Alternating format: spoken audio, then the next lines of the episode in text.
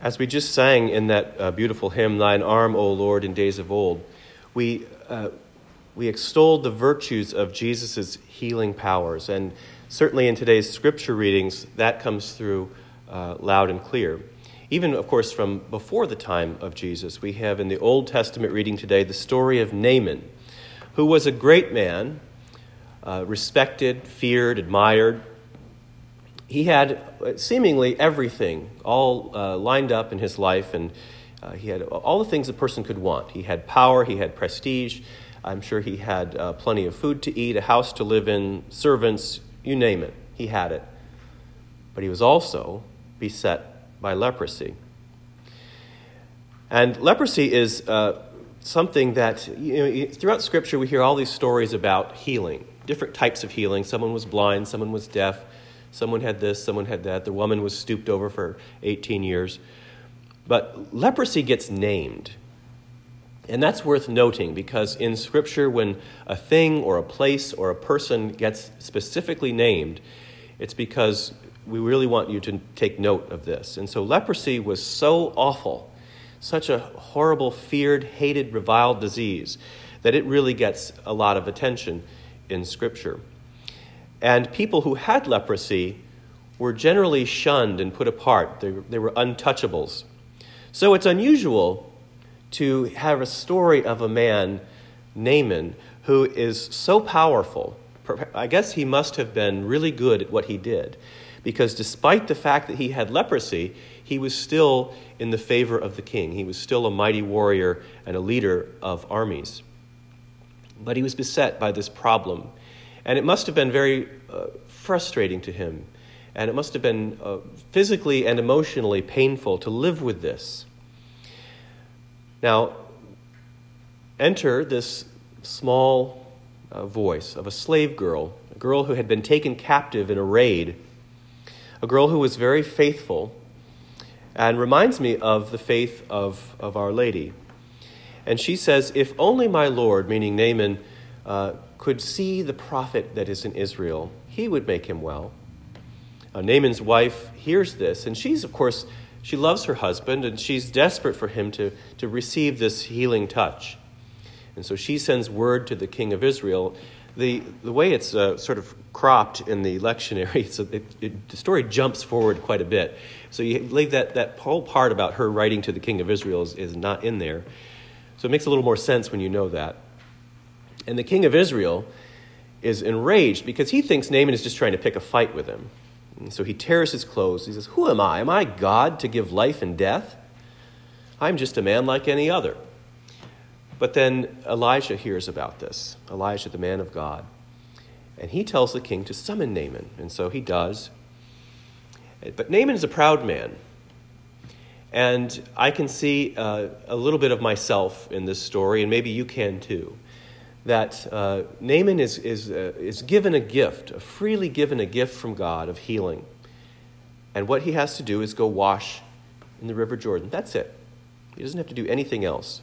But it doesn't come on his terms. And that's where the rub is. And I remember uh, all throughout the ordination process feeling a lot like Naaman because I, I knew in my mind and in my heart what should be happening. And God was giving me gifts but not on my terms. And it bothered my pride. And, you know, looking back, I can see that. And maybe there are times in your life when God has been sort of knocking at your door, but you were reluctant to answer the call because of your own pride. But Naaman is called to, uh, to the River Jordan. And all he has to do is go down there and wash. Now, uh, uh, in our Holy Land pilgrimage, we will, of course, be going to the Jordan River. No trip to the Holy Land would be complete without that. And you will see for yourself that as Naaman complains about the Jordan River, his complaints are true. Uh, the, are not these other rivers much greater and grander and more beautiful and cleaner? Uh, the River Jordan is muddy, it's full of uh, reeds and cattails, there are flies everywhere. And nowadays, it's, it's sort of, on one side anyway, the, the Israeli side, it's kind of overrun with, with pilgrims it's still a, a place of great spiritual power. But it's not, it's, it's surprising that that's a place where God would choose to do these mighty works, where he would choose to heal Naaman, where he would choose to have his only son uh, baptized with the baptism of John. But maybe it's also metaphorical for the way that he uses surprising things and surprising places and surprising people to do great power, great powerful things in the world, to show that he, he works through the, the least and the last and the lost. But Naaman, in his pride, doesn't want to go into this dirty river. Why doesn't the, the man of God come out and just wave his hand over me and heal me? It's like he wants a, a magic spell to, to somehow uh, to heal him. But one of his servants, again, someone with little power and little authority, puts a bug in his ear and says, You know, Master, he's not asking you to do all that much. All you have to do is go and bathe in the river. If he had asked you to do a great feat of strength, wouldn't you have done that? Or to uh, you know, conquer an army, wouldn't you have done that? Of course you would have. Just go, just go take a bath. And so Naaman goes down to the river, to this muddy, dirty river, and immerses himself seven times and comes out of the mud and the muck clean and whole and praises God and says, Surely there is only one God on this earth, and that is the God of Israel. And likewise in the story of Jesus and the ten lepers. Now, the ten lepers are sort of much different from Naaman. These are true outcasts. And they, of course, have heard of Jesus and his healing works.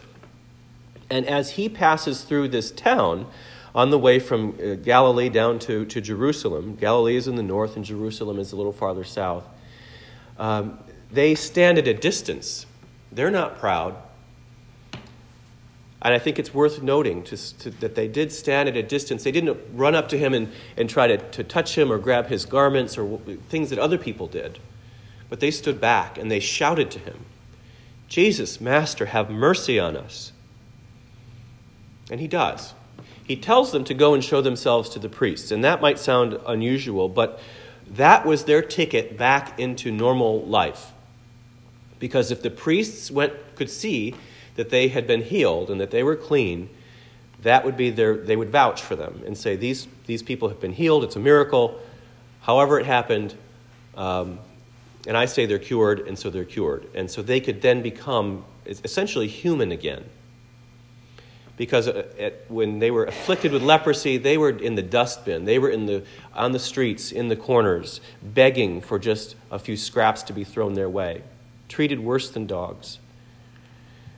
But this made them human again.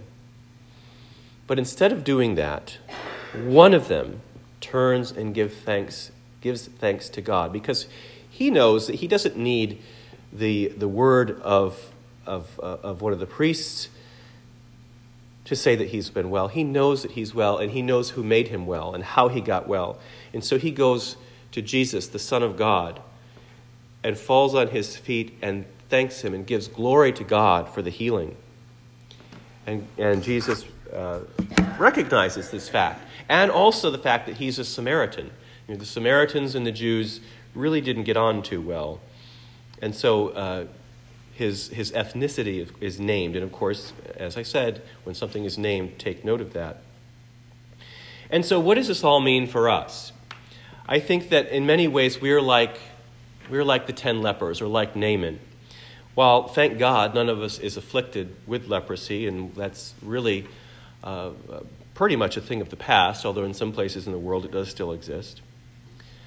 Nevertheless, we all carry some kind of burden, whether we have a physical affliction, an emotional affliction, uh, stress, uh, grief, loss, all of these things weigh us down and, and bear down on our souls. And want, make us want to sort of turn in on ourselves and separate ourselves from, from human life because it's just painful. It's painful to deal with these things. And so, like the, the ten lepers in the village, we're, we stand at a distance. And yet, like the ten lepers, we have to be, remember that Jesus walks among us even now. He's with us in his spirit, and certainly he's with us in, in the sacraments. And so we can cry out, Jesus, Master, have mercy on us. And he hears us. And like the lepers back in whenever it was, we have access to Jesus. We who are here week after week, or if you come once or twice a year, really matters not. Of course, I wish everyone came every week. Um, but, but the point is that we come here and we have access to Jesus. We have access to him in his words spoken in Holy Scripture. We have access to him at the communion rail when we receive the bread and the wine of the Eucharist. And like Naaman, we have to be cautious because we can't, we can't be demanding some magical thing to happen and all of a sudden we, the priest waves his hands and, and everything's okay in our lives and everything's healed and everything's great in the world. We live in the world that we live in, and, but we have the faith that we have and we have Christ with us. And so he walks with us and talks with us along our way. And he brings his healing touch. Now, healing might take a whole different form than you have in mind or that I have in mind. But he does heal us. And so we have to remember, like the lepers, not to stand in the sidelines, or like Naaman, not to, to demand something that is on our schedule, not God's, but to come to him in all humility and all sincerity and with an open heart and say, Jesus, Master, have mercy on us. And he will. And it might surprise you. The form that it takes might surprise you. It might be something you never expected or might be the total opposite of what you actually were thinking of. But in the end, if our hearts and minds are open, God's will for us will be done.